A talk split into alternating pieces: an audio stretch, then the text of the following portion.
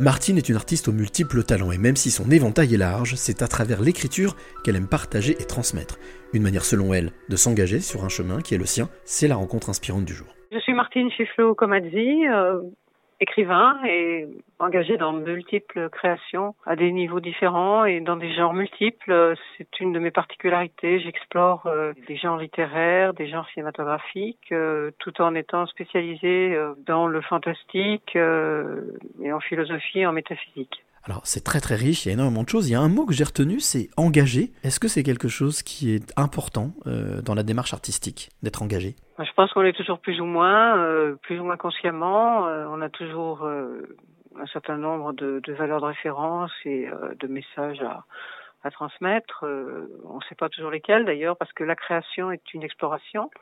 Et en créant, en travaillant, on découvre des choses qu'on n'avait pas nécessairement prévues, même si on a des plans, même si on structure un peu à l'avance. Euh, je pense que cet aspect euh, tout à fait heuristique de la, création artistique est très important et correspond d'ailleurs à, à l'information première qui est philosophique puisque je suis philosophe de formation, euh, d'études, etc. Donc, la philosophie reste à l'horizon de ce que je fais et je la décline dans les arts d'une manière concrète une façon pour les gens d'accéder à un certain nombre de pensées euh, qu'ils n'auraient peut-être pas euh, reçues, agréées, euh, si ça avait été sous une forme strictement philosophique, au sens formel du terme. Hein. Alors avant de revenir sur cette, cette histoire justement de, de fantastique, parce que j'ai entendu le mot fantastique, est-ce que cette, cette idée d'étudier la philosophie, en tout cas d'en faire un métier, c'est quelque chose qui remonte à l'enfance, qui est quelque chose qui était vraiment déterminé, ou c'est quelque chose qui s'est fait avec le temps?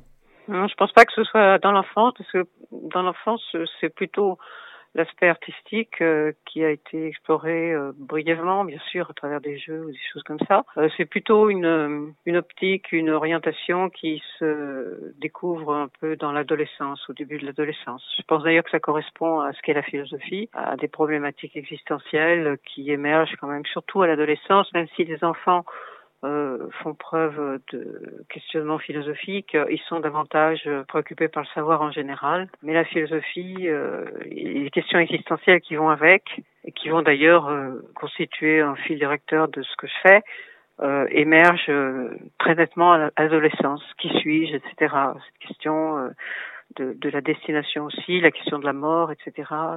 toutes ces ces questions éternelles, enfin en tout cas euh, que tous les hommes se posent et qui sont vitales, existentielles euh, et très préoccupantes.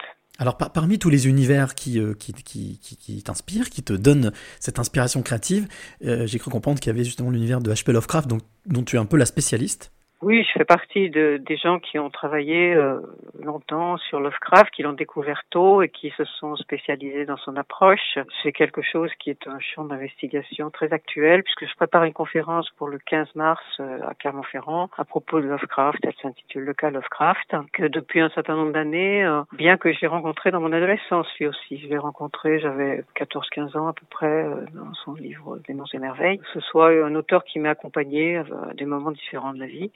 Mais c'est vrai que depuis quelques années, je me suis euh, spécialisée dans l'étude de ses œuvres, de sa biographie. J'ai adapté pour le cinéma euh, de plusieurs de ses nouvelles. Et euh, il est aussi en, en exergue de mon dernier livre, euh, La Maison des Innocents. Non pas que ce soit une œuvre Lovecraftienne que j'ai écrite, c'est très différent de ce qu'il fait, mais il y a tout de même un certain nombre de clins d'œil qui lui sont adressés à différents moments, parce qu'il y a une part fantastique euh, qui euh, nous est commune. Alors justement, je, on va parler de, de, de, ce roman captivant. Quel, quel a été le, le, point de départ de, de l'écriture de ce roman? Alors c'est vrai que c'est un peu comme ce qui est arrivé souvent à Lovecraft, c'est parti d'un rêve que, que j'ai fait. Et ce rêve, euh, j'y ai pensé longtemps. Et il a donné naissance à un livre qui en était relativement différent, mais qui, qui avait quand même gardé ce point de départ. C'est donc un message de l'inconscient. Et ça me paraît particulièrement intéressant parce que, évidemment, à travers les rêves, on a accès à des plans qui échappent à la vie ordinaire, hein, qui sont bien particuliers. Euh, le rêve est mystérieux, euh, il a une signification qui n'est pas facile à mettre à jour, etc. Donc, euh, il est une porte sur le fantastique et en même temps, il nous dit des choses très concrètes, très réelles aussi quant à soit notre vie, soit quelquefois, je pense que Jung a raison, il nous ouvre à des réalités qui nous dépassent, à des grands mythes, à des à des données quasi cosmiques quelquefois.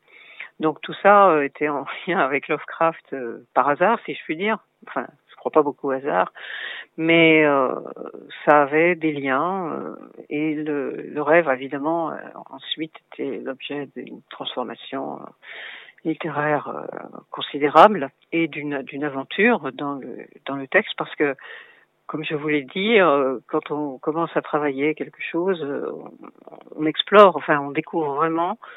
la création est aussi une découverte que nourrit notre propre inconscient, que nourrit notre imaginaire. Mais on n'a pas tout prévu et c'est assez intéressant de s'engager précisément, comme vous parlez du fait qu'on s'engage dans un chemin, dans une voie vous voyez, euh, c'est dans ce sens que le mot engagement est intéressant aussi. Et c'est une exploration. Donc, je pense que cette dimension exploratrice, elle est extrêmement importante parce que on découvre des choses euh, qui n'étaient pas encore euh, connues. Et la littérature me semble relever de cela aussi. Justement, parce qu'on on a, on a pas mal de clés qui ont été livrées, que tu nous as données, mais j'ai envie de, te poser cette question. Quelle est la, la clé que tu aimerais donner ou transmettre à celle ou celui qui t'écoute maintenant? Je pense en ce qui concerne ce livre et beaucoup d'autres euh, ou des articles, c'est euh, l'affrontement du bien et du mal euh, dans l'existence et à travers dans ce livre bien sûr une enquête policière relative à des disparitions mystérieuses. Cette cette lutte éternelle enfin en tout cas sempiternelle disons peut-être pas éternelle mais qui accompagne l'existence alors a des degrés divers mais je pense que précisément la police puisque bon c'est quand même un roman qui a un certain nombre d'éco-policiers. La police et, le théâtre, le lieu, en tout cas l'institution qui euh, qui affronte, qui rencontre euh, ces formes euh, ordinaires ou extraordinaires du mal. Et là, ce sont des formes extraordinaires puisque le livre est aussi fantastique et que je suis allée assez loin dans, dans l'imagination un certain nombre de choses. Je peux pas tout dire, mais je pense que ça peut fournir aux gens un certain nombre oui, de clés aussi, de, de références internes ou externes, utiles, euh, nourrissantes, euh, peut-être aussi divertissantes à certains, certains égards, puisqu'on est quand même dans, dans une littérature qui est celle du thriller, et c'est un genre auquel je suis essayée.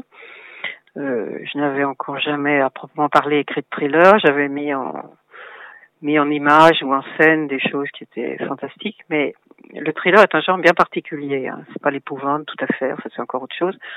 Donc euh, voilà, c'est un exercice de style et j'en ressors assez euh, assez contente parce que euh, c'est toute une aventure.